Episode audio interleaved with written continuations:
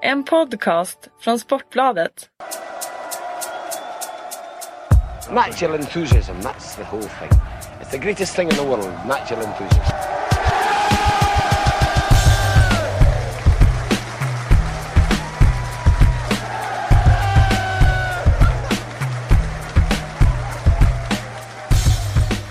Hej och välkomna säger vi då till Sportbladets Premier League-podd efter vad som kan vara en av de märkligaste fotbollsveckorna på de brittiska öarna. I alla fall i England och Premier League-relaterade lagen som vi diskuterar här. Jag hälsar välkommen till Kalle Karlsson och Erik Niva som gör comeback. Skönt att se dig igen, Erik. Efter en utflykt till andra delar utav huset. Jag är inte bekant med de där delarna. Jag känner mig mest hemma på sporten, känner jag. Ja, jag är inte heller bekant med några andra delar av mediehuset, men de är tydligen bekant med mig och då är det bara att lyda order och svara på tilltal. Rätta in sig i ledet. Ja, precis. Sån är jag. Gud vad härligt. Vi har förstås en hel massa att prata om. Vi ska prata om Lampards mål. Det känns väl rimligt? Ja, jag förutsätter att vi pratar om de här gjorde mot Sheffield Wednesday. De är jag faktiskt jäkligt sugen på. Ja, nej, men det är de enda intresserade av. Mm. Uniteds ras. Kanske den här straffsparksläggningen med... Ja, det måste varit nytt rekord, va? I England i alla fall. Ja, det var ju det. Jag såg faktiskt någon hade gjort den där sammanställningen. Att det var nästan nytt rekord i England. Det fanns en straffsparksläggning i klassiken The Football League Trophy som jag tror skulle ha pågått ännu längre. Men världsrekordet, om jag inte läste fel eller om inte uppgiften var inkorrekt, den kommer tydligen från den namibiska cupfinalen. Oklart riktigt när och oklart riktigt hur många. Men så bara den bisatsen fladdrar förbi att i den namibiska cupfinalen när det hade tydligen varit ett sanslöst tryck i straffarna någon gång. Var den där straffsparksläggningen från Royal League för några år sedan med, eller? Den var ju också helt sanslös. Den har ingen relation till, vad var det? Ja, jag minns inte vilka lag det var, om det var IFK Göteborg eller vilka det var, men det blev ju jäkligt många mål i den och det kändes som att höll på som en sån där förlängning i NHL-slutspel halva natten. Alltså jag skulle inte kunna ge dig ett enda Royal League-minne. Ifall du ber mig om ditt bästa Royal League-minne eller om mitt sämsta Royal League-minne. Jag har noll Royal League-minnen. Ja, väldigt få Royal League-minnen jag också. Det är mest snö och den där straffsparksläggningen. Mitt benchmark vad gäller straffsparkar var ju annars tidigare en kvart eller semi i afrikanska mästerskapen och det måste ha varit 2006 för det var en turnering jag faktiskt var nere i Egypten och bevaka. Och då var det väl Elfenbenskusten mot Egypten och den trodde jag liksom den måste vara rekordinnehavare på alla sätt och vis, men jag kollade och Liverpool Middlesbrough var ett par straffar längre, så det är med handen på hjärtat det mest utdragna som jag har upplevt, för jag missade ju då både Royal League och den namibiska cupfinalen. Fantastiskt mycket bra straffar också. Det känns som att överlag internationellt så har kvaliteten på straffarna höjts det senaste decenniet. Eller är det bara en intressant spaning? Ja, verkligen. Jag vill ändå kännas vid det. Jag är nämligen en konnässör av dåliga straffläggningar. Jag älskar en straffläggning som går riktigt dåligt. Barcelona står jag bokade, stått i 86. Dukadam. Den måste jag kanske kolla upp. Vad kan Dukadam stå liksom clowna sig och ha mustasch och rädda alla Barcelonas straffar? Det är alltså Europacupfinal och Barcelona får inte in en boll i buren. Eftersom att Helmut Dukadam står där och är en rumänsk vägg. Det var min första association till dåliga straffsparksläggningar. Sen finns det säkert någon i Royal League som är bättre eller sämre. Det gör det helt säkert. Det finns väl inte mycket mer att säga om den matchen egentligen än att Liverpool fortsätter gå ganska dåligt och det var väldigt många straffar i straffläggningen. Det är liksom... Det är rubriken jag tar med mig. Det är klart Jordan Rossiter Jordan Rossiter förstås. Och sen... vad hette den andra? Jordan Williams hette han så. Ja, precis. Han hade ingen relation till så jag kollade upp och jag var med han. Stod det så här: Michael Williams, known by his friends and teammates as Jordan. Okej. Ja, jo, det är ju rimligt liksom. Och då är alltså Michael Jordan-fan och har fått ihop det på så sätt eller något. Men det där är intressant, för jag tänkte om 2-3 år sådär, då skulle alltså Liverpool kunna ställa upp med en mittfältsdiamant med Jordan Rossiter, Jordan Williams, Jordan Henderson, Jordan Ibe. Jordan Ibe. Ja, det skulle vara helt magiskt. Det är som Glenn i Blåvitt på... Där har vi verkligen ungefär. The Magic Square, om vi pratar mittfältsdiamant. Man hoppas ju att det är det liksom. Michael Williams, known to his teammates as Jordan. Man hoppas ju att de bara tröttnar på att lära sig namnen på nya mittfält. Nej, men du får också heta Jordan liksom. Nu blev det så här. Ja, det är fantastiskt. Vi måste ju prata om Frank Lampard. Och det där som hände i söndags, och faktiskt det som hände igår också mot Sheffield Wednesday, att han inledde ju målskyttet igår i ligacupen. Sen kan man säga att det rann till efter det. Ja, det gjorde det. 7 blev det. 0-0 i paus och 7-0. Det är inte ofta man ser det. Nej, 7 mål i en halvlek. Mycket tack vare Frank Lampard. Signing of the summer. Kan han bli det? Nej, alltså jag... tror väl alltjämt att hans inflytande på Man City-säsong kommer vara ganska litet. Nu verkar det väl som att det kanske blir större än man trott och längre än man trott, men... de förlängde ju tydligen det här låneavtalet också, rätt lagom 2 dagar efter nästa gång. Jag vet inte om det är formellt förlängt. Det verkar som att de mest har liksom öppnat upp för möjligheten, i synnerhet i och med att Jaja ska iväg och spela afrikanska och sådär. Men... ja, när jag säger att jag tror att det är det här målet mot Chelsea som vi kommer minnas Frank Lampards tid i Man City för, så är ju det inte särskilt vågat, i och med att det är ett av Premier Leagues klassiska mål redan här och redan nu. Ifall han ska övertrumfa det får han liksom då bli 4 mål i en Champions League-semi eller något i den stilen, Lewandowski-style. Så han har ju redan gjort ett större avtryck än jag någonsin hade kunnat föreställa mig. Och det är ju ett ganska stort avtryck. Det är ju ett mål som kan få påverkan på hela toppstriden, eftersom de flesta är överens om att det är Chelsea och Manchester City som det kommer handla om den här säsongen, och att då faktiskt avgöra eller kvittera ett möte de två lagen emellan kan ju få stor inverkan. Värt 3 poäng givetvis, 1 poäng plus för Man City, men då kanske framförallt 2 poäng minus för Chelsea, så visst. Vad säger vi annars om den där matchen? Var den välspelad? Var det de 2 bästa lagen i ligan som möttes? Det blir ju ofta lite tillknäppt när sådär riktigt, riktigt bra lag i form möts. De tar ut varandra på något sätt. Ja, men jag tror att det är de 2 bästa lagen i ligan och de som kommer upp om titeln. Och det hänger väl ganska ofta ihop att det blir låst då. Framförallt när José Mourinho åker till bortaplan, och inte minst när han åker till Etihad, där han vet att han möter ett City som gärna vill gå framåt. Då vill ju han kontra det med att ställa upp en strategi som innebär att han vill låsa bort dem, och det gjorde han ju effektivt och hade allt gick ju enligt hans plan i 75 minuter till City började faktiskt attackera med 10 man, vilket var väldigt imponerande. Men jag tror nog att det var de 2 bästa lagen. En liten tumme upp till James Milner i den matchen. Det måste vara den bästa matchen jag sett honom göra.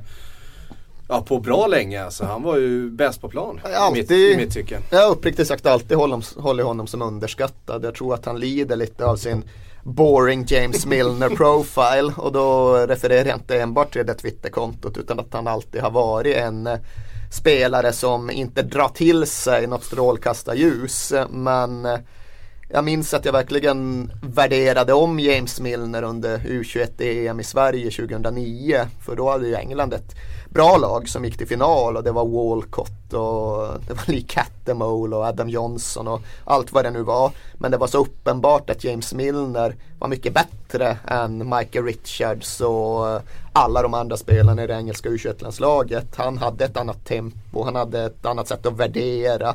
Han var mycket mer färdig och komplett och internationell, ifall man fortfarande använder den beskrivningen av en spelare. Han var väl mentalt 37 redan då? Ja, han gjorde väl... Har han fortfarande det rekordet som yngsta målskytterna? Ja, jag tror han har det fortfarande. Han var väl... Bara några veckor efter Rooney satte rekordet. Aaron Lennon var ju också där och nafsade i något sammanhang. Jag vet inte 17 om han var före eller efter egentligen. Men vad man brukar säga, gammalt huvud på unga skuldror. Han har väl alltid just varit väldigt klok som fotbollsspelare. Och jag tycker lite att Man City har slarvat bort honom, för även om det finns individuellt skickligare spelare i den truppen, så upplever jag i de allra flesta fall att Man City är ett bättre lag med James Milner på planen än de är utan honom.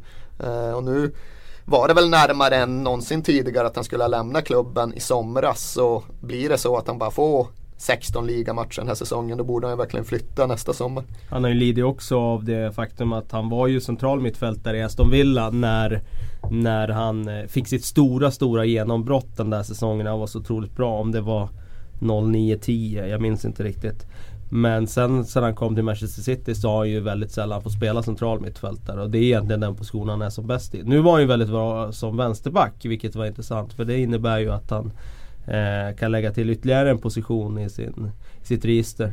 Som sagt, det var en galen helg förra helgen. Det har varit några galna dagar här, inte minst straffsparksläggningen. Vi har en ganska så het helg framför oss också. Dubbla derbyn på lördag.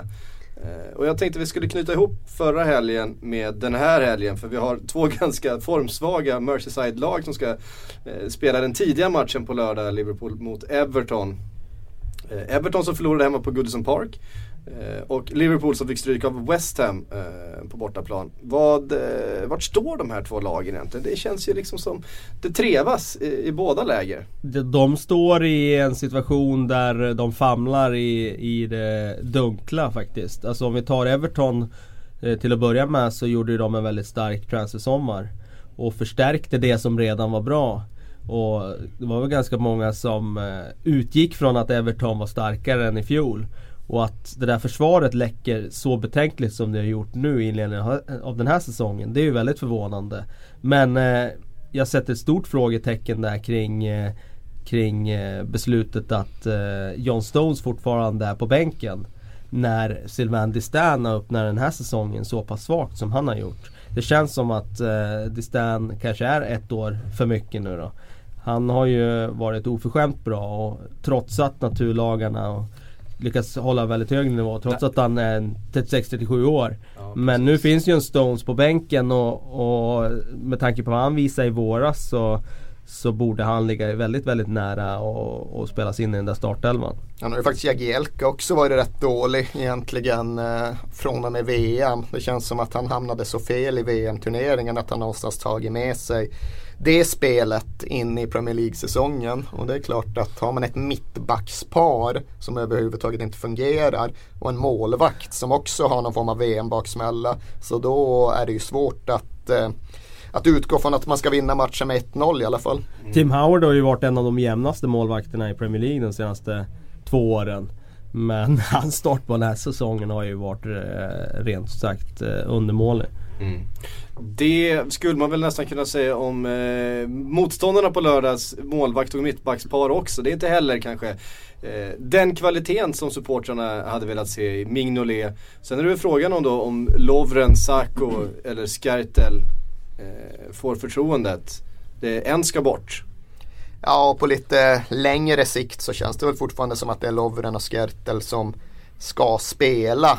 Ja, för längre sikt då kan man ju säga att Sakho är den yngsta av dem och borde kunna utvecklas på ett ännu mer dramatiskt sätt. Men jag tror väl att det finns ett solitt mittbackspar att plocka fram ur Skertel och Lovren, men att det fortfarande är ett mittbackspar som inte har spelat ihop så det är jättemycket. Och det finns ju också någonting i att mittbackarna blir ganska exponerade i Liverpool, så de är inte där. Det är de verkligen inte ännu. Nej, det blir mittbackarnas kamp då kanske på lördag. Det var ju lite så i fjol som alla vet att Brendan Rodgers hade lite filosofin att de skulle göra fler mål framåt än vad de släppte in bakåt, och även om de släppte in ett par bakåt så visste han att det fanns krafter framme att göra 3 och 4 och ibland 5 mål framåt. Nu när de inte har den spetsen framåt, man ska komma ihåg, de saknar ju inte bara Luis Suarez utan de saknar ju Darius Sturridge också. De 2 bästa anfallsspelarna från i fjol är ju borta. Då blir det tungt med det där försvaret. Och då är ju frågan om man kan fortfarande bygga kring att man ska vara så bra offensivt. Det kanske är så att man måste ha en strategi där man bygger bakifrån nu och liksom satsa på att vara väldigt tätt defensivt istället. Ja, någonstans är det ju faktiskt offensiven som är den stora ändå förändringen från fjolårssäsongen, för Everton och Liverpool släppte ju in mål förra säsongen också. Det som har hänt nu är att de inte har samma flyt och de har inte samma förmåga att blitza motståndarna med 3 snabba mål och sen acceptera att läcka in 2 stycken, utan det är ju offensiven som är den stora skillnaden. Försvarsspelet, det var skakigt förra säsongen också, utan det är väl mer så att de inte har fått upp samma flow i synnerhet inte Liverpool.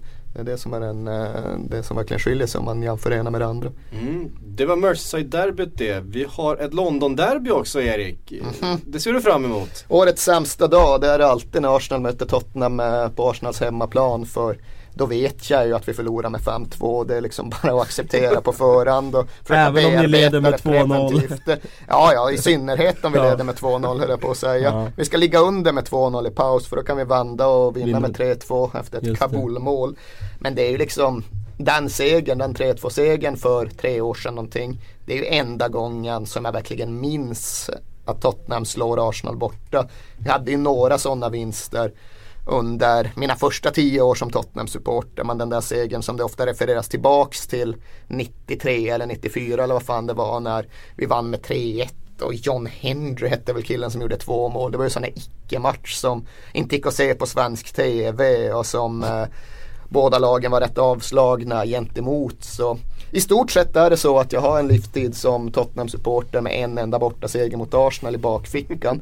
Sen har man något 4-4-kryss och sådär som får ses som triumfer, men det är årets sämsta fotbollsdag.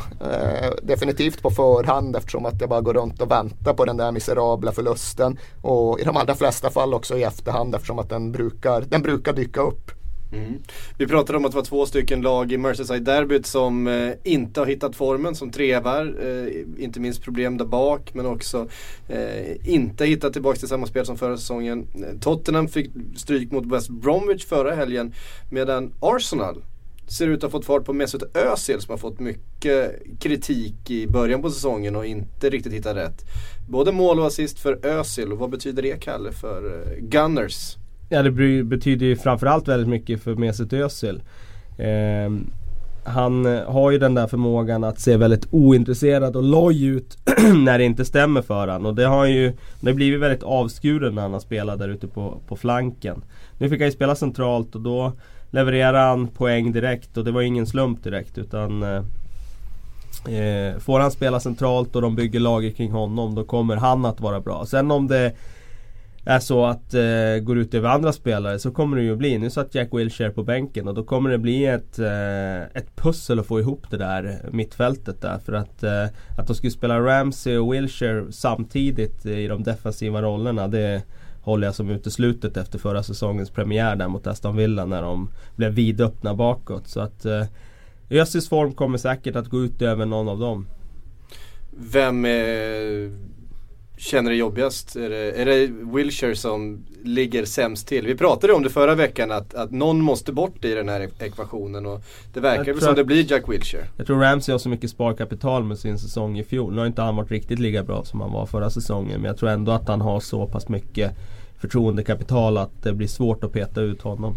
Han avfärdade ju också idén eller experimentet som Roy Hodgson genomförde med Jack Wilshere som sittande mittfältare i kvalmatchen borta mot Schweiz. Han sa att det är inget jag tror på, utan han ska spela mer offensivt med sitt provokativa dribblande, som Wenger uttryckte saken.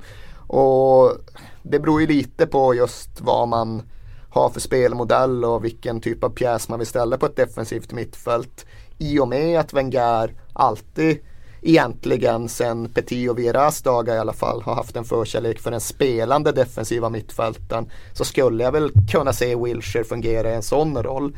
Kruxet är ju att den modellen har ju fått konsekvensen att de ofta blir översprungna mot riktigt bra och riktigt fysiskt motstånd. Så kan vi se båda sidorna av det argumentet. Mm. Vi lämnar... Lite i och för sig nyfiken där på vad Erik säger om Tottenham och deras... liksom starka start där. Jag vet inte hur många skrev till mig och undrade om det här, om jag inte hade tippat Tottenham helt fel i tabellen. Ja, tippade du Tottenham? 6:a. Ja, det tror jag är fullt rimligt. Om de inte skulle ha varit på Champions League-plats egentligen efter den där utskåpningen av QPR där. Men vad säger du om Spurs inledning och den situation som man har hamnat i nu? Nej, men det ser inte bra ut. QPR-matchen såg bra ut, men det handlar ju mycket mer om hur usla QPR var snarare än hur bra Spurs var. Det är klart att de rev upp hål i den där backlinjen, men det fanns ju en tendens att övervärdera den insatsen. Sen har det inte varit bra överhuvudtaget. Det var bra i en timme någonting borta mot Sunderland, men de lyckades slänga bort 2 poäng där, och därutöver har det inte funkat. Och ser man på Tottenhams trupp så är den inte individuellt så det är fantastiskt bra. Det går inte längre att påstå. Det går inte längre att inbilla sig att det finns en massa blommande världsstjärnor som bara väntar på att spira där. Utan förhoppningen var ju någonstans att Pochettino skulle komma in, sätta spelmodellen, på så sätt få spelarna att liksom lyfta sig tillsammans och i någon mån även få utveckling på sådana spelare som hittills har varit halvt medelmåttiga.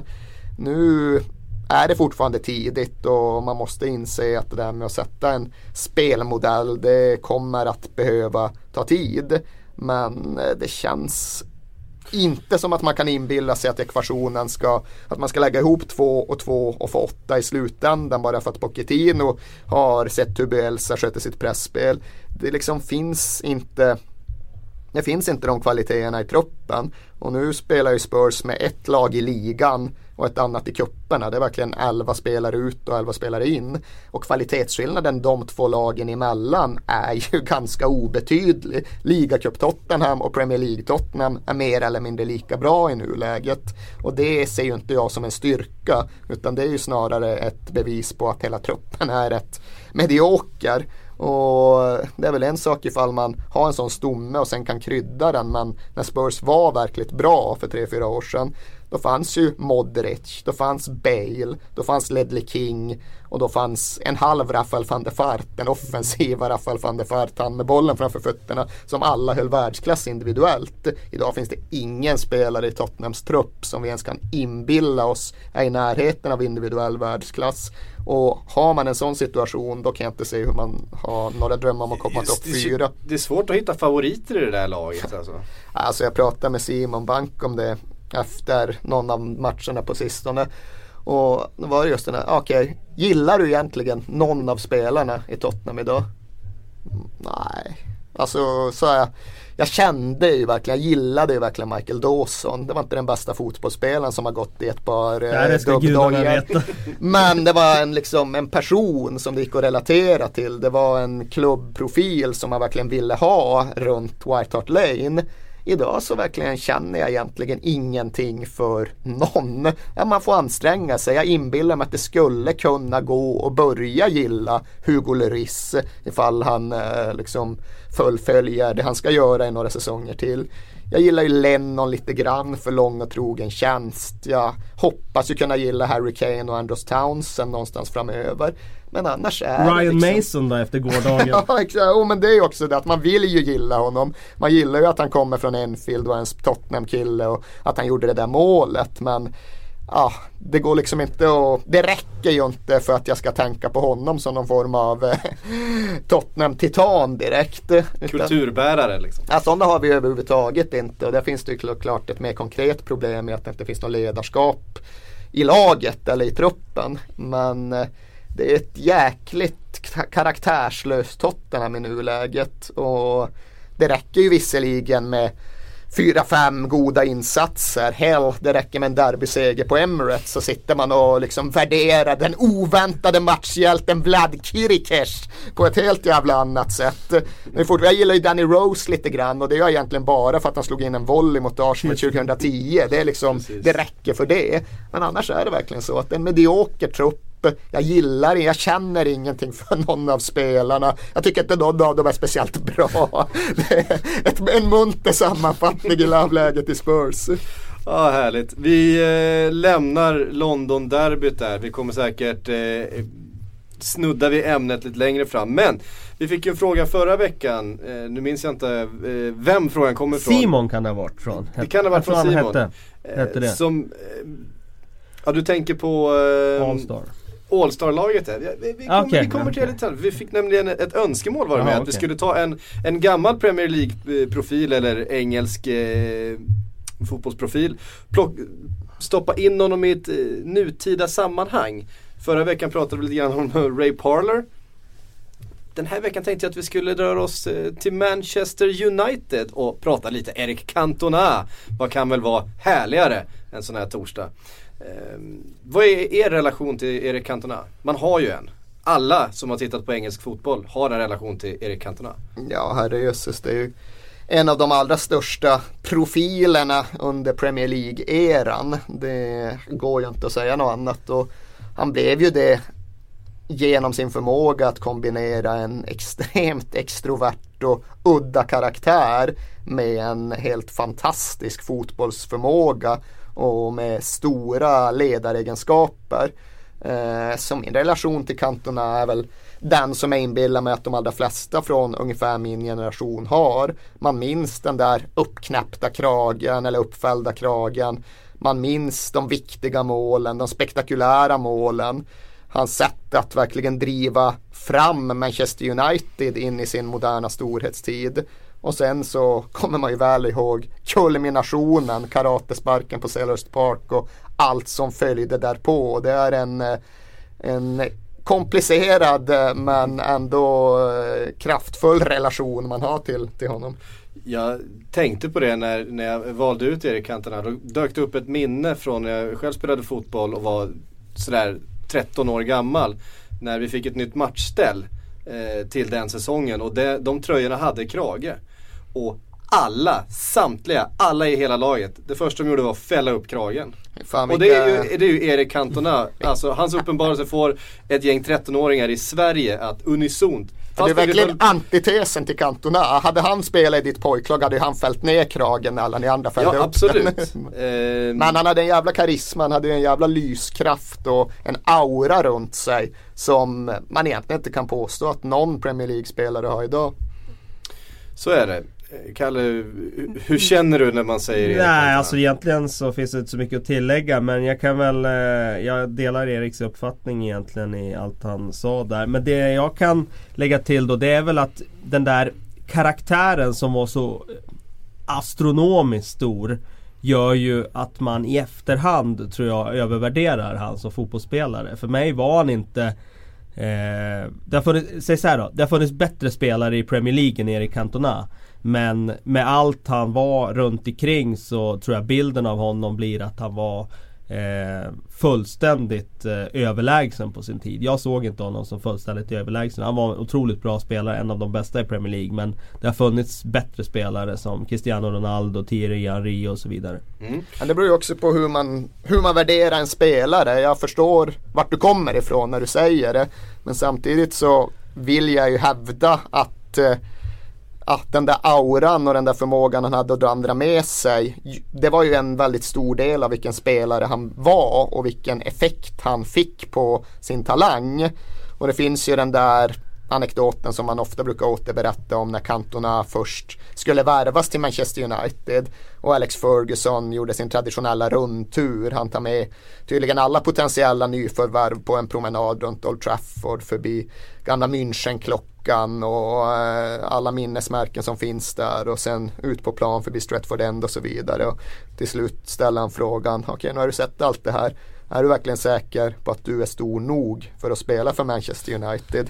Och Eric Cantona ska bara stirra tillbaka: frågan är om Manchester United är stort nog för mig. Och det är en jävla enkel sak att säga. Det skulle säkert Mario Balotelli också kunna säga. Men återigen, om man lyssnar på Ferguson och hans utvärdering av Manchester Uniteds 90-tal, så menar han ju det att hade det inte varit för Cantona så hade de aldrig uträttat det de gjorde.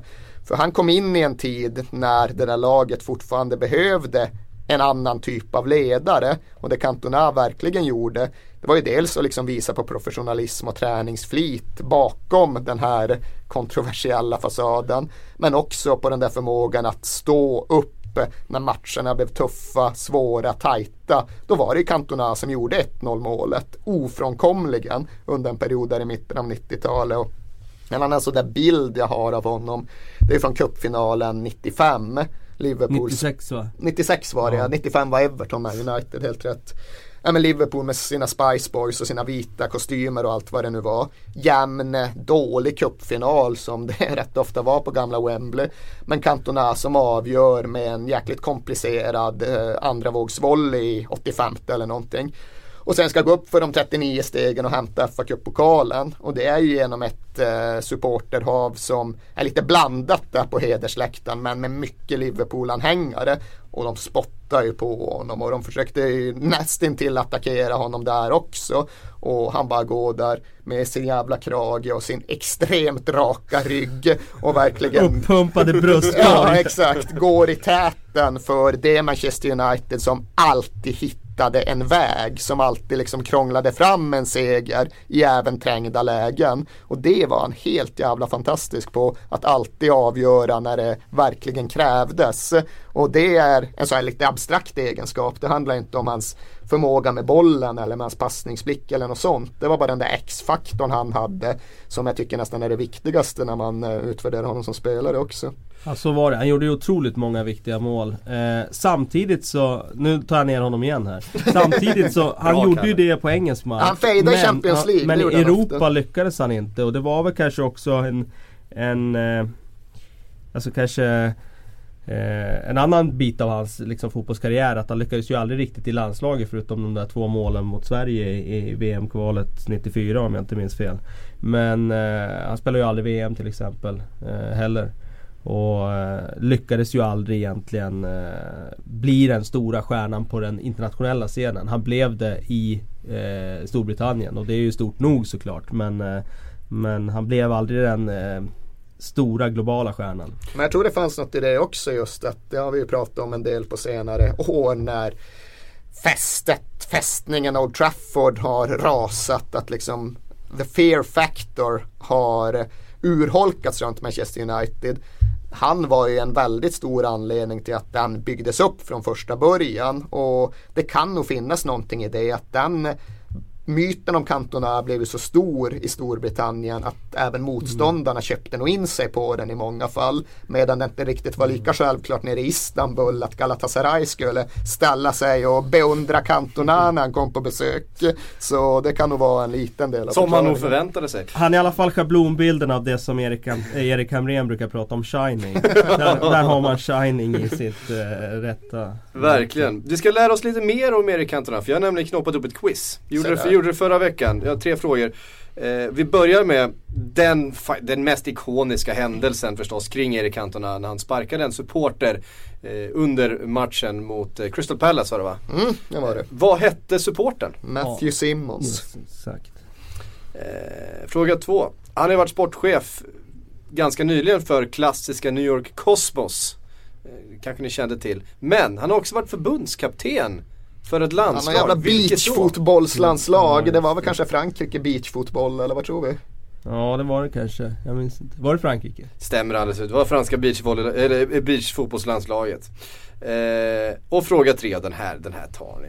Jag tyckte den var rolig. Inför EM 96, precis efter avstängningen, så petades han ur landslaget tillsammans med 2 andra stora stjärnor, vilket ledde till en ganska hätsk ordväxling mellan Eric Cantona och dåvarande förbundskaptenen Aimé Jacquet. Vilka var de 2 andra stjärnorna som också petade? Alltså inkluderar Ginola i det, eller? Ja, för han var ju egentligen petad redan från och med hans beef med Olier. Men han och, vad fan kan det med? Papin var väl inte med i EM96, eller var han det? Nej, det var han inte. 3 rätt av 3 möjliga. Woo! Fantastiskt. Jag förväntade mig inget annat. Ja, men det var ju för sig Papin. Det var bara någon så exkluderingsförmåga. Jag har ingen minne av att han blev aktivt petad, men det kanske han blev. Jag hittade en gammal... Ginola var ju Holea, som du säger. Alltså efter det kriminella beslutet nere vid hörnflaggan. Det var ju rättssak så sent som för typ 2 år sedan. Liksom. Ja. Men så med all rätt. Avslutande då, vart skulle Cantona passa in idag? Vem behöver en Cantona i laget? Vem behöver inte en Cantona? Ja, men Arsenal, om jag ska säga någonting, för att det är lite en klubb som befinner sig i ett läge som i någon mån påminner lite om det Man United hade 92. Att där finns det en potential som aldrig riktigt blir förlöst. De är nära, men de är inte riktigt där. Det finns oerhört mycket talang i laget, men det finns ingen självklar ledare. Och det Cantona var, han var inte den klassiska brittiska ledaren, han var inte Brian Robson eller Steve Bruce, utan han var ju en annan typ av talismanisk figur. Han ledde från fronten, han ledde med sin karisma snarare än sin fysik och med sina viktiga mål snarare än med liksom eldiga brandtal. Och jag tror att skulle han, eller en typ av hans snitt, komma in i dagens Arsenal, skulle det kunna räcka. Sätt in honom som center, styr upp anfallsspelet, gör målen när det står 1-1 eller 2-2 mot Man City. Då skulle de kunna ta klivet från att bli ett nästan-lag till ett titellag. Mm. Ställer du upp på den, Kalle? Ja, jag köper det rakt av faktiskt. Mm. Härligt. Då lämnar vi Eric Cantona för den här gången. Och hans passning mot Spurs. Han slår en jävligt svår, alltså en avancerad utsideschip till Dennis Irvin. Och fan kan det, ja, 94-95 någonstans kanske, de vann med 4-0 eller 4-1 på Old Trafford. Och det är en sån där pass som man såg då och tänkte, fy fan, det där är en nivå över någon annan Premier League-spelare har just nu. Och sen var det något sammanhang för typ bara något år sedan där Cantona själv refererar tillbaka till den passningen som typ hans favoritögonblick i karriären, för det är klart, han ska ju välja något avancerat, han ska inte ta den där lobben eller någonting mot Middlesbrough eller Sunderland eller vad, ja. Den, han ska ta den där passningen till Dennis Irvin, och jag minns den, men nog inser att alla kanske inte gör. Om man nämner den här lobben mot Sunderland så är det ju reaktionen efter han har gjort den som är en fantastisk lobb. Han jublar inte ens. Han bara sträcker ut armarna som en messias som har utfört ett under. Ja, det är Shining. Det är Shining, precis. Det blev väl tips extra vignetten under, eller tipslördag var det väl kanske på den tiden, under rätt många år därefter. Och det är också sån här grej med Cantona som man får upp i huvudet när man tänker tillbaka. Alltså han var ju med och gjorde den här stryktipset-reklamen i svensk tv, vilket känns jävligt främmande 20 år senare, att en av, eller den största stjärnan i hela Premier League ska stå och liksom prata om vad fan var hans paroll? Just det var att it's my job to know. How do I know? Mm, it's my job to know. Var det han som lämnade kryssen till andra lag också? Nej, det minns jag tror inte. Det kan ha varit det som var parollen. When United play at home, one. Ja, just det. When they play away, two on the coupon. And the excess, we leave them to other teams. How do I know? Och så upp med kragen där, because it's my job to know. Ja, fantastisk. Vi lämnar Cantona och rör oss mot en kille med inte riktigt samma shining. I veckan blev nämligen Ravel Morrison klar för Cardiff. Fan, nu är det språng här. Ja, men det finns ändå det galna geniet hit och det galna geniet dit, eller vad det nu är. Ja, där kanske galenskapen har slagit över lite väl, va? Ja. Ravel Morrison som är på, vad heter det? Restraining order. Ja, precis. Han ska upp i rättegången för han är väl anklagad för flera års misshandel och kränkningar av sin flickvän som han då ska upp i rätt. Och hans mamma, eller hennes mamma. Och hennes mamma, precis. I januari och tillhör QPR. Är det så? Fan, det visste jag inte. Jag var tvungen att tänka efter. Är det QPR han till? West Ham är han till, men han var utlånad till QPR. Ja. Så var det. Och nu då utlånad till Cardiff i förrgår, tror jag det. I alla fall han annonserade att det var klart. Ja, sen tog det klubben ett tag, men nu såg jag att de också hade bekräftat. Så blir det. Vad säger vi om, vi har ju pratat vid tidigare tillfällen om talanger som går till spillo. Nu kan det ju faktiskt vara så att Ravel Morrison har ett fängelsestraff framför sig. Som Ravel Morrison som slog igenom på något sätt i Manchester United som en stor talang för ett par år sedan. Han har väl egentligen aldrig slagit igenom riktigt. Jag tycker han har liksom legat där under och bubblat hela tiden, och det närmsta han kom med ett riktigt genombrott var när han valsade in ett solomål på White Hart Lane för West Ham, men jag tycker fortfarande inte det är rättvist att säga att han har slagit igenom. Men man trodde ändå att han skulle göra. Alltså det var han efter han den fanns starten där i West Ham som han hade där med den 3-0-segern där borta på White Hart Lane, och han hade börjat bra den säsongen. Då kändes det som att okej, nu kanske han har fått alla bitar på plats då. Nu ska han få en plattform här. Och han gick ju själv ut och sa liksom att jag har lämnat allt stök bakom mig. Han var ju känd för att vara en stökig karaktär även i Manchester United. Och att han har lämnat allt det bakom mig för det var något år sedan där liksom, han gick ut och verkligen bedyrade att den där tiden i mitt liv är bakom mig. Ja, en av anledningarna till att Sir Alex Ferguson flyttade på honom, det var ju att han upplevde att han umgicks i fel kretsar i Manchester, och det var bra då att flytta till storstan i London och få bryta med det. Och med den starten då som man hade, så var jag en av dem som tänkte att nu har han fått bitarna på plats och nu kommer han kunna ta fart från det här. Men uppenbarligen inte. Han hamnade ju i onåd där hos Allardyce och blev utlånad under våren till QPR där.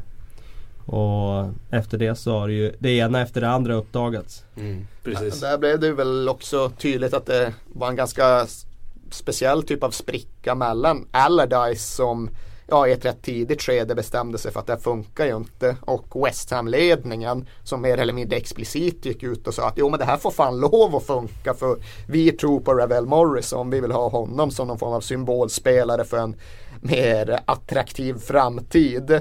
Men det är väl kanske lite talande för att om man faktiskt jobbar med Ravel Morrison och kommer nära in på honom, så tenderar man att bli ganska besviken ganska fort, medan om man liksom tittar på ovanifrån och utifrån, så vill man ju fortsätta tro och hoppas, eftersom att man har sett så mycket förmåga i de små glimtar man har sett. Det finns ju det klippet från någon U21-landslagsträning när han hoppar in och en klack i krysset bakom sitt eget ben, sådana här grejer som man knappt tror går att göra.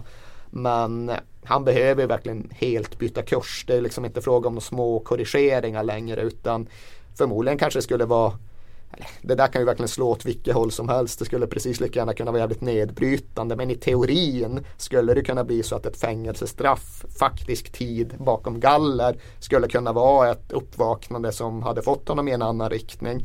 Han borde väl förmodligen liksom uppsökande sportingchanskliniken eller något i den vägen också, för det är ju inte längre frågan om en ung kille som gör några banala, triviala misstag. Det är ju inte ungdomsbus han har pysslat med, utan det är ju faktiskt långtids misshandel utav sin flickvän, och det är väldigt allvarliga saker. Men för att lätta upp stämningen lite då, ska vi bara lista våra topp 3 favoritfängelsestraff på engelska fotbollsspelare under karriär. 1 Joey Barton, 1 Duncan Ferguson, 2 Joey Barton, 3 Tony Adams.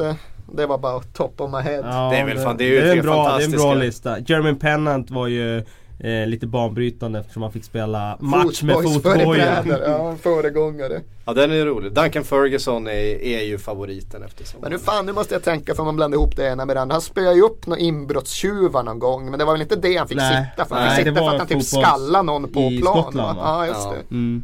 Underbar karaktär. När han spöade upp inbrottstjuvar tyckte alla bara var helt okej. Liksom. Det var väl väntat. Det var ju fan, gör inte inbrott hos den där galningen liksom, då går det som det går. Ja, det är ju något man faktiskt är glad över att konstatera, att han verkligen är tillbaka och har numera en betydelsefull roll i dagens Everton. Det kan bara vara positivt. Men han är ju en 21-tränare eller?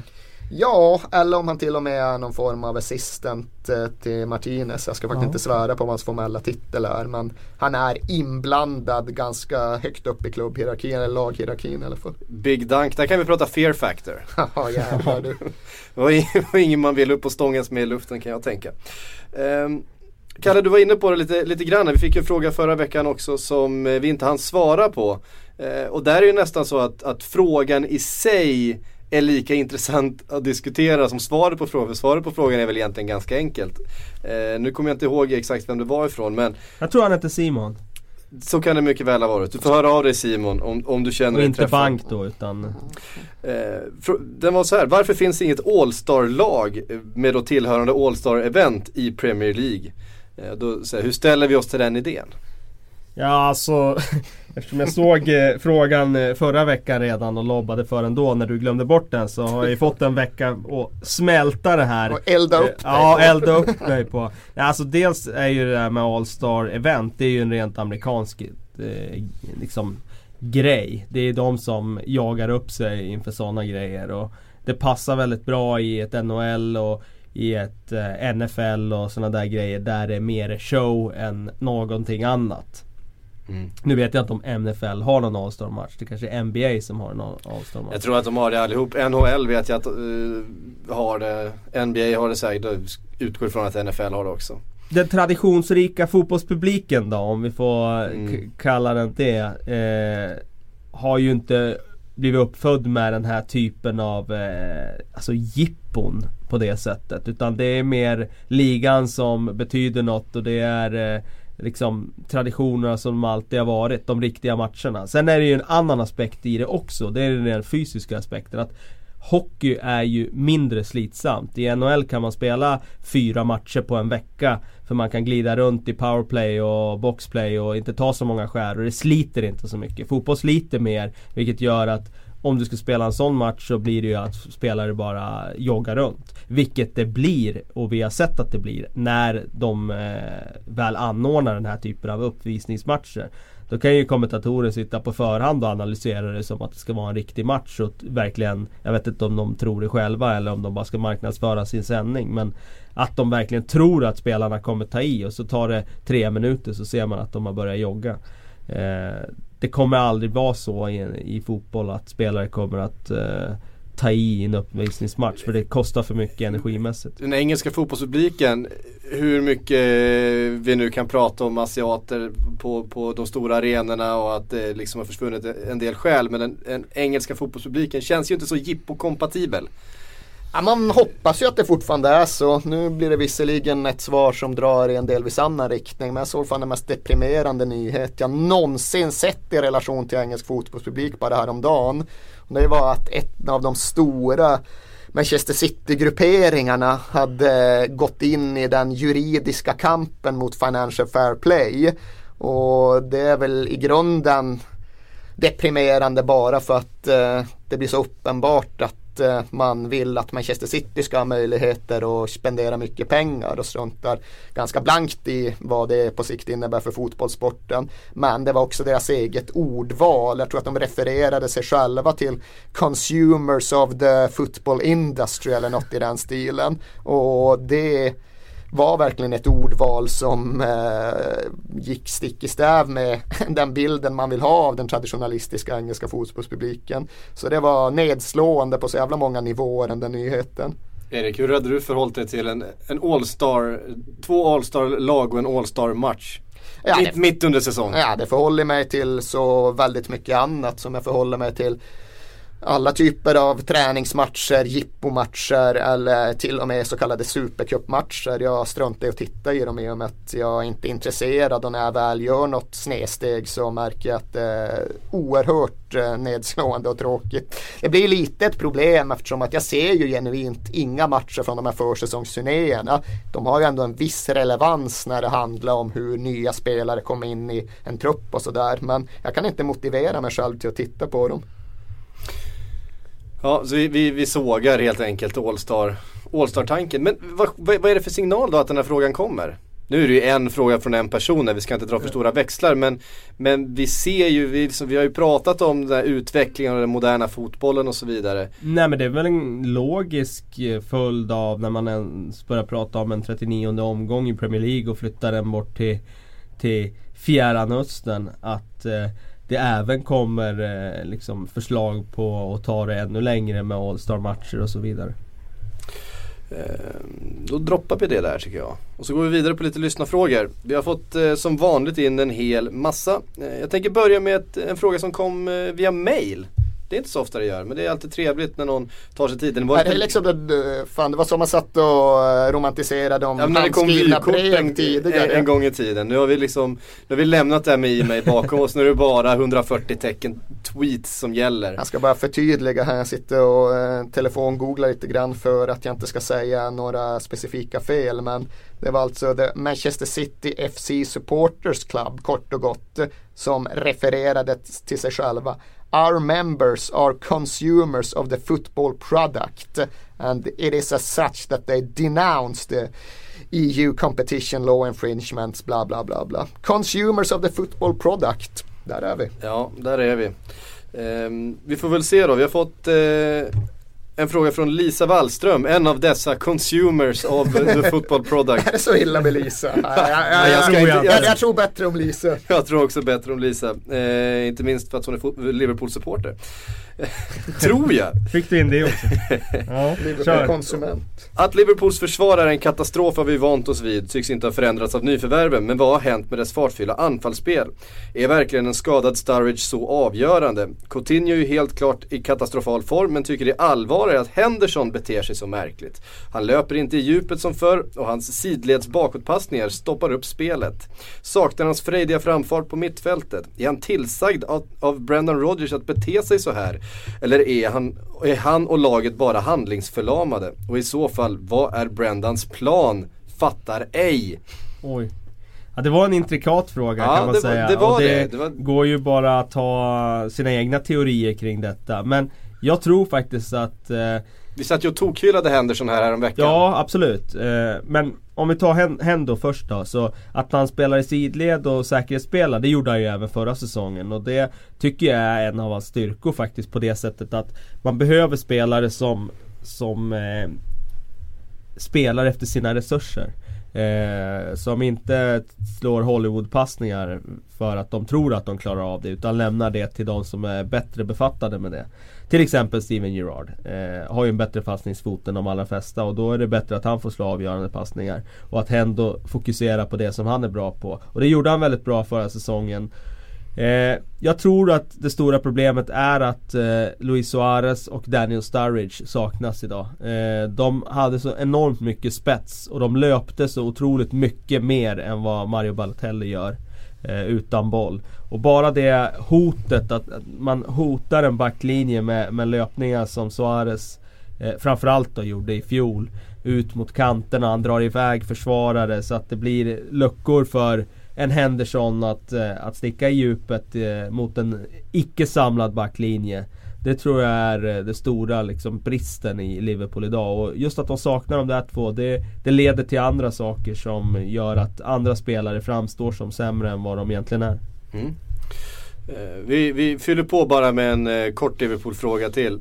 Stefan Lundgren skriver: vad skulle Lord Bentner och Balotelli kunna utföra i ett Liverpool-anfall? Jag har lagt till en redaktörs anmärkning här. Det låter som en kul julfest. Ja, julfesten är inte heller vad de en gång var dessvärre. Men det är väl de som hade kunnat pumpa liv i den, teoretiskt sett. Alltså det blir ju lite sådär att så fort man nämner Niklas Bentner så ska man liksom sitta och göra sig lustig över honom, och det har ju onekligen bäddat för, men svaret blir väl lite lustigare än att man gör sig lite lustig över att de är två lustiga figurer. Om man ska prata om vad de faktiskt skulle kunna göra på planen så blir man lite bekymrad av tanken på att de saknar fart ihop och sådär. Men jag har en känsla av att det inte var det frågan åsyftade. Nej, det var en liten raljans ifrån Stefan där, skulle jag väl kalla det. Niklas Olsson vill veta om Fulham, som ju... har en caretaker just nu, Kit Simmons. Precis, efter att Felix Magath försvunnit. Det pratas om Chris Houghton. Houghton. Förlåt. Ja, den jävla Tottenham legend för fan. Är han rätt man eller bör man fortsätta med Kit?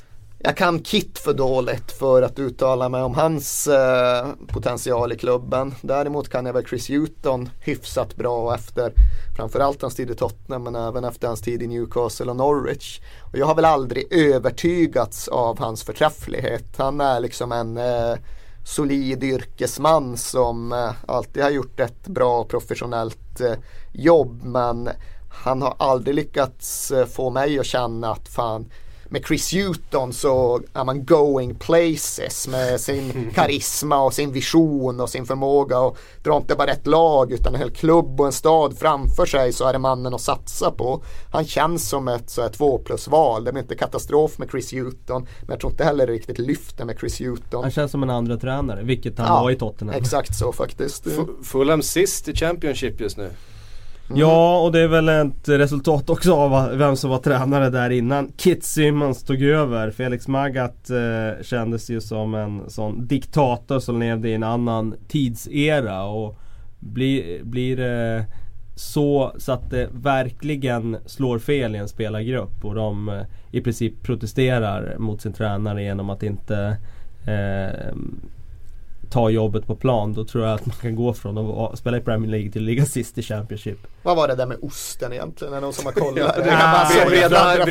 Breda Hangeland hade en skada, va? Ja, precis. Knäskada, var det det? Eller var det en lårskada? Jag tror det var en lårskada. Och ja, på något sätt så tyckte Felix Magath att han skulle sätta sig på en bit ost. Så, det skulle ju vara något speciellt. Det skulle vara förberedd på något särskilt sätt, ja, den där jävla osten. Eller om det var någon speciell sort. Eller? Det var inte bara en ost liksom. Nej, det var inte bara en vanlig prästost, utan det var liksom en speciell ost. Ja, vad fan. Jag fattade det som att man skulle tejpa fast den där osten på låret liksom. Suger osten ut det onda på något sätt? Oklart. Ostens roll i det hela är inte utredd. Förstår att man kan ha viss övertro på ost. Det är ju att Lars Osten Bergström hade det jobbigt i spalterna här. Ja, just det. Just det. Det är en ostvecka i år. Men han har ju säkert tagit intryck av hon Mariana Kovacevic, eller vad hon heter, nere i Belgrad, som smörjer in hästars moderkaka, eller vätskan från hästars moderkaka. Så han har väl tänkt att han skulle ha en egen variant av det här, och då blev det ost. Ja, det var kanske vad man hade, och sen så körde man på det. Ja. Kommer Fulham lösa det här? Jag tror inte de åker ur. Det tror jag inte. Sen är väl lite man undrar vart de ska ta vägen, såklart. Jag har inte fått någon som helst anledning att lita på deras alltjämt ganska nya ägare. Jag tycker han verkar vara en förvirrad herre som inte är in it for the wrong reasons. Nu sitter och använder väl mycket anglicismer. Jag tycker att rätten att använda anglicismer, den ska alltid försvaras. Påverkats av Lasse Lagerbäck nu. Han är så mycket team player och sådär. Ja, det måste vara så. Hans inverkan är stark på oss alla. Ja. Nej, men om man tittar på Fulhams trupp, så de har ju tappat väldigt mycket. Så att det skulle inte förvåna mig om de ligger... Jag tror inte heller att de åker ur, men jag är inte alls förvånad om att de ligger i botten, liksom i bottenskiktet. De har ju en akademi som har gjort väldigt mycket bra på senare år, och man vill ju tro att några av de spelarna, de här Patrick Roberts-figurerna, kan... Collie Woodrow. Ja, exakt. Att de kan få utrymme och faktiskt lyckas nere i andra divisionen. Mm. Vi stannar lite i Championship faktiskt, för vi har fått en fråga ifrån Isak. Han skriver så här: om ni fick byta 3 Premier League-lag mot 3 Championship-lag, vilka skulle ni byta? Ni får 1 var. Okej, jag vill ha upp Leeds då. Det är dels för att det är en traditionsrik klubb med en fantastisk historia, och det är en stor klubb som har underpresterat i många år, och dessutom har de fans som har fått lida betänkligt de senaste 12 åren. Så att för mig så skulle det vara kul att få tillbaka Leeds i Premier League, och då skulle jag väl kanske peta ner Burnley då, som kanske är i en lite för stor kostym just nu. Det var precis mitt val, så nu får vi gå till Eriks för att tänka en stund till. Alltså, jag är ju väldigt sadistisk i hela mitt fotbollstänk. Jag tycker ju alltid det är roligt när det går dåligt för stora klubbar, för de har haft så mycket kul längs vägen att de behöver svettas lite också. Men vart drar du då gränsen? Liksom? Det har ju gått några år för Leeds. Ja, men jag känner fortfarande att de har några år till att betala av. Liksom. Du var inne på att Nottingham Forest bör närma sig gränsen. Exakt, liksom. Nej, men det är precis det. Det har ju gått 35 år sedan de var uppe och krigade om titlar. Ja, jo, men de var ju ändå i Premier League så sent som... Ja, de åkte ut, sen tror jag de var uppe och vände en vända precis 97, runt millennieskiftet nästan. Ja, det kan det vara. Men, att räkna dem som en stor klubb, det har vi ju inte gjort sedan de spelar mot Malmö FF i stort sett. Alltså, du tänker du första eller andra gången de mötte Malmö FF någon gång i mitten av 90-talet med Brian Roy och Silenzi och de där killarna. Men jag tänker på första gången då liksom jag upplevde Nottingham Forest som en stor Premier League-klubb fram till sig i mitten av 90-talet, så länge Brian Clough var där och liksom smackade runt Roy Keane i omklädningsrummet, så var de ändå en kraft att räkna med. Men jag har märkt det när jag just har tänkt på Nottingham Forest de senaste åren, att jag börjar ha släppt tanken på att de ska få lida nere i dödsdalen. Så de skulle jag nog faktiskt kunna ta upp jag tycker ju för sig att det är trist att de har det styre som de har, men det har ju alla klubbar nu för tiden. Man kanske inte får vara så elitistisk i det. Så säg att Nottingham Forest kan få gå upp efter många års troget slit i de lägre divisionerna. Leeds har som sagt lite kvar att betala av på sin Champions League-semi där de kan våndas några år till. Så jag flyttar väl upp Nottingham Forest, och så flyttar jag väl ner. Ska jag flytta ner QPR bara för att det är en alltjämt så vansköt för det? Ja, jag flyttar ner Hall tills de på allvar har bestämt sig för att det inte blir något byte av namn, och tills jag flyttar ner Hall så att Alam-familjen blir avskräckt och drar vidare, och sen kan de få gå upp igen av egen kraft. Jag trodde din sadistiska ådra skulle flytta ner Arsenal. Ja, jo, det ger dem en möjlighet så absolut liksom. Ja, det tror jag lätt. Okej, men då flyttar jag upp Millwall. Bara för att det är liksom det är så mycket ogenuint i Premier League idag. Millwall känns som att de skulle kunna plocka ner lite av det där på jorden igen. Jag funderar vilka som äger Millwall nu för tiden. Det var några amerikaner för inte så länge sedan. Det är kanske fortfarande det. Ja, det är mycket möjligt. Om jag fick välja vilket lag som helst så skulle jag välja Portsmouth. Ja. För, just på grund av ägarförhållandet.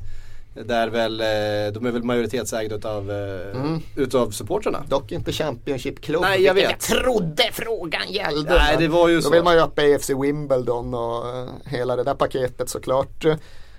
FC United. Ja, men FC Wimbledon och FC United. Alltså det finns ju något i mig som tycker att men de som håller på FC United, de höll förut på Man United, vilket innebär att de har fått en livstid av framgångar. De kan definitivt slita vidare den här lägre divisionen ett tag till, även om man såklart gillar allt de är och vad de står för. Det skriver jag under på vilken dag i veckan som helst. Vi rör oss vidare. Vi var inne på Leeds. Där har vi fått en fråga. Nu har jag glömt skriva ut vem frågan var ifrån. Den lyder i alla fall: har ni koll på Darko Milanic? Han är ny tränare för Leeds. Så snacka gärna om honom. Så jag har ingen koll på honom som tränare. Det jag vet har jag bara läst mig till. Jag minns honom som spelare. Jag minns att han var kapten för Slovenien under 90-talet. Han var med och spelade EM 2000 i den där Mihajlovic-matchen mot det som fortfarande kallas Jugoslavien, men som i praktiken var Serbien-Montenegro. Så jag minns honom därifrån, men som spelare, som tränare kan ingenting. Jag läst mig till att han, som alla andra, har gjort det bra i Maribor och att han har gjort det ganska halvdant i Sturm Graz. Och jag har liksom ingen bild av huruvida det är en skicklig tränare eller inte. Nej, det är samma här. Jag har bara läst mig till detsamma, och att han ska vara en utpräglad 4-4-2-tränare. Men det var ju intressant det som Celino, ägaren, sa där, att han var good looking. Han fick fråga varför han fick jobbet. Jag vet inte, men han är good looking, sa han. Och det har tydligen blivit en egenskap som väger tungt i Celinos värld. Ja, det var hockey där jag fick det också på den kvoten då, eller? Jag vet inte. Jag gillar ju hans look, liksom klassisk engelsk skinhead. Men han sa ju också någonting om att varför blev den här liran? Det spelas tränare, de är som vattenmeloner. Man vet ändå aldrig hur de ser ut inne när man öppnar dem. Men, de är ju ständigt underhållande Leeds, så de har ju förmågan att vara underhållande på nya sätt. Celino är ju en fullkaratsgalning som man ju egentligen inte tycker ska styra en klubb som Leeds. Det tycker jag inte. Men när han nu gör det så får man ju någonstans enjoy the ride. Då måste man ju uppskatta Milanic egen kommentar. Han sa att hans främsta styrka var hans sense of irony. Ja, det kanske kan behövas. De säger så konstiga saker också. Hockey där gjorde någon intervju när han fick jobbet, verkligen från ingenstans. Han hade gjort att han hade varit dålig någonstans nere i 5:an eller 6:an. Och bara, blev du överraskad eftersom att du fick jobbet? Nej, inte alls, säger Hockey. Jag hade inte sökt jobbet, så därför kunde jag inte bli överraskad. Okay. Och intervjuaren bara, jag hade inte heller sökt jobbet. Jag hade blivit fullständigt chockad. Det var en bra motfråga. Och den bara gled förbi liksom. Ja, det är otroligt bra. Vi avslutar med en dubbelfråga ifrån Simon von Porat. Han undrar så här: snackade inte Martinez om att Baines skulle skolas om till central mittfältare? Vad hände med det? Och så vill han att vi ska lista de märkligaste, roligaste, bästa, konstigaste på något sätt omskolningarna som vi kan komma på. Måste inte vara Premier League, slänger allt in. Allt möjligt alltså. Ja, men det där blir också så här, bara från det första man kommer att tänka på. Det fanns en period under, säg mitten av 90-talet och framåt, då engelska klubbar hade för vana och göra om gamla träiga mittbackar till centrar. Och det funkade förvånansvärt bra. Jag minns framförallt Paul Warhurst som Sheffield Wednesday helt plötsligt skickade fram som center. Och han blev väl liksom landslagsmässig på nolltid. Han öste in mål under en period. Och jag tror Leicester hade en period där de liksom hade Steve Walsh som någon form av center. Och Tottenham använde The Ginger Pele, alltså Gary Doherty, en så här riktigt trög, klumpig, kantig mittback som center under en period, säg 2001. Och han gjorde också så här, fick ett stim och gjorde 7-8 mål på lika många matcher. Och jag gillade liksom det där konceptet på något sätt, att man tog en av de mest oglamorösa spelartyperna man kunde hitta och satte honom på den mest glamorösa positionen och fick effekt på det. Så det var bara det som slog mig när du ställde frågan. Mm. Det var väl något sånt vi var ute efter. Det var ett alldeles utmärkt svar. Vi kastar in en till bara för att vi har någon minut kvar. Vi struntar i Baines eller? Ja, den glömde vi ju svara på. Vad hände med det? Jag tror att han har den fortfarande kanske i åtanke. Och faktum är att han har en ganska bra vänsterback bakom Baines i Oviedo som fick en del speltid när Baines var skadad förra säsongen och gjorde det bra. Så att det är nog inte omöjligt om den här kräftgången fortsätter att han testar nya vägar. Men jag tror inte att det är något som han bara gör sådär direkt, utan jag tror att han gör det som... Det är väl inte en position där Everton har haft sina största problem heller. Nej, precis. Gareth Barry var ju väldigt bra där förra säsongen till exempel. Ja, McCarthy är också bra. Ja. Men jag tror också, nu minns jag inte exakt hur Martinez uttryckte sig, ifall det verkligen var så här solida, konkreta planer eller om det mer var liksom ett tankeexperiment han ville göra gentemot sina egna spelare. Och jag har väl känslan av att det kanske snarare var det senare. Det var ju en tid när Martinez var ny där och han ville få Sylvain Distin att börja passa bort. Och han ville få spelarna att tänka på nytt sätt och liksom bredda sina horisonter på alla möjliga sätt. Och då tror jag just det där att han tog med Leighton Baines till Manchester för att titta på Philip Lahm kan ha varit ett led i en sån linje snarare än någonting annat. Liksom tanken på att ja, det går ju att göra annorlunda också. Det behöver inte vara som det var under David Moyes i 10 års tid, utan det finns andra fotbollsvägar att gå därutöver. Precis. Vi avrundar här lite med anledning av det som har skrivits de senaste dagarna, att Liverpool kommer utredas för brott mot Financial Fair Play-regler. Alltså, vad säger ni consumers of the football product om det? Jag är faktiskt inte sådär sjukt insatt. Du ska vara upprörd. Nej, vad fan. Det är ju som det. Jag tror, nu är det pratat om att de kommer liksom... Det som kanske skulle kunna hända är att den här prissumman för att ha tagit sig med i Champions League till gruppspelet på 9 miljoner euro eller sådär kan bli liksom inte utbetalat lika snabbt som de kommer hålla på att trixa. Det du säger i klartext är så här: så länge jag får min 39:e omgång på Friends Arena så är det lugnt. Är det det du menar? Det är vad det alla säger, det är consumers of the football product. Precis. Nej, men det är klart att det inte är bra det är ganska stor skillnad. Man säger så här att PSG får en böter och deras ägare kliver in och de bara betalar. Mm. Det spelar ingen roll för dem. För en klubb som Liverpool så blir det ju å andra sidan effektivt med financial fair play och med ekonomiska sanktioner mot en fotbollsklubb. Det skulle påverka projektet, favoritordet projektet som Brendan Rodgers tillsammans med de här Boston-ägarna har just nu. Ja, men grejen som det är och som jag väl också kan passa på att förtydliga och för att få med, det är ju att en medlem eller en styrande person i detta Manchester City Supporters Club kommer ju kunna komma med en lång radda argument kring varför Financial Fair Play slår fel och varför det är en ordning som i någon mån cementerar maktstrukturen inom elitfotbollen. Men det jag menar, och det jag verkligen känner både starkt och innerligt, är ju att man börjar i helt fel ände ifall man använder det angreppssättet. Problemet med fotbollsvärlden är inte att Financial Fair Play blir lite undermålig, utan det är ju att regleringen i stort är alldeles för liten. Vi ska ha många fler fler regler och mycket skarpare regler snarare än att ägna vår energi åt att bekämpa den lilla reglering som halvt om halvt har införts. Ifall man liksom går den vägen och väljer att strida juridiskt så fort det händer någonting inom fotbollsutvecklingen som potentiellt kan vara lite skadligt för den egna klubbens konkurrensmöjligheter, då är det ju förlorat på sikt. Mm. John Ahlstedt, det var den avslutande frågan jag tänkte komma in på. Han skriver så här: ta ställning till att UEFA skulle välja ett lönetak istället för Financial Fair Play som ju kan kringgås. Lönetak skulle ej sänka priser direkt, men indirekt skulle man vara tvungen att sälja för att köpa liksom.